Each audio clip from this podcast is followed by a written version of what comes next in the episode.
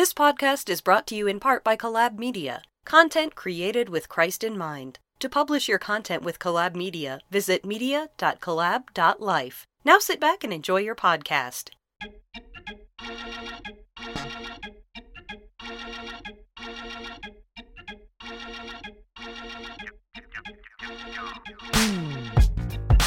You're listening to A Walk in the Word, a weekly devotional podcast designed to help you get through the week. I'm your host, Lawrence Walker. You can follow me on social media at LBWalker33. Don't forget to subscribe to our podcast at Google Play, iTunes, and SoundCloud.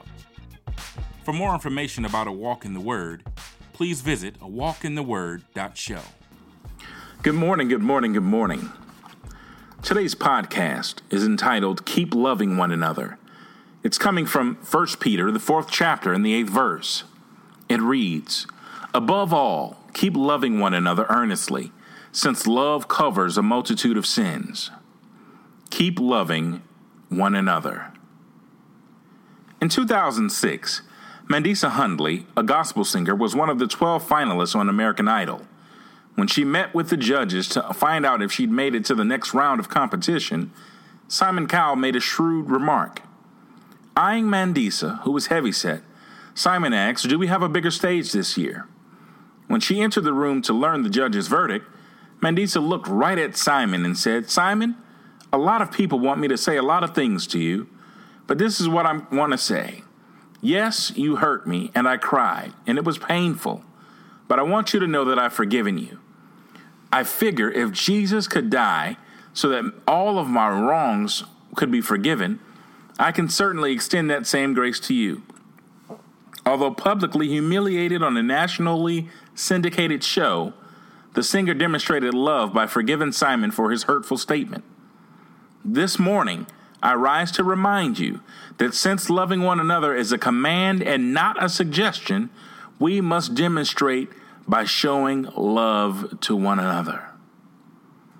In this first letter to the Christian exiles, the Apostle Peter encourages his readers to endure suffering and persecution by giving themselves entirely to God. He urges them to remain faithful to God in times of distress, knowing that God will vindicate and save them. Peter starts this letter by praising God for salvation. He then compels the readers to desire pure spiritual milk for growth, as if they were newborn infants. After reflecting on various relational roles and responsibilities, Peter calls believers to be prepared to endure suffering for Christ's sake and reminds them not to live for their own pleasures, but according to God's will and for his glory. After urging his audience to practice self control and be sober minded, Peter, in this singular verse, tells his readers to make it a priority to continue loving one another. He's telling the believers to love and forgive others, even those that offend us. Peter contends that when you love others, we as Christians should forgive regularly and forget frequently. He then explains that love should cover a multitude of sins. In other words, Peter is saying that love for others will cause someone to cover or make invisible a variety of sins. When we examine God's Word, we see that Peter's message is in line with Hebrews 10 and 12, which says love covers all wrongs. Warren Wiersbe said, Love is a badge of a believer, and just like an apple tree bears its fruit, so shall Christians be with love. But when we evaluate ourselves, are we bearing the fruit of love? Do we cover each other in love? When someone offends us, are we mature enough to forgive him or her? Or do we expect others to love us despite our imperfections, but are not willing to do the same of others? If we're being honest, continuing to love those who've purposely caused hurt, intentionally maligned your name, and deliberately plotted against you is hard. We must remember that suffering is part of the job description of a believer.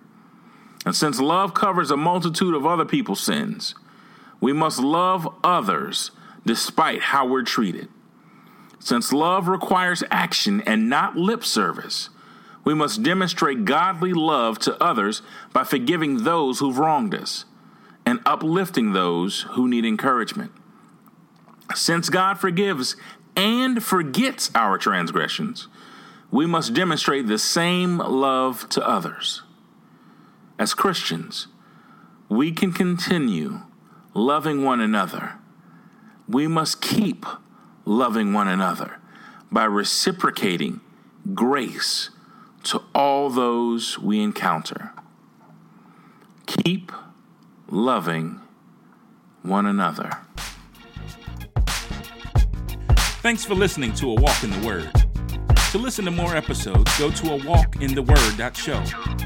Until next week, keep walking in the Word.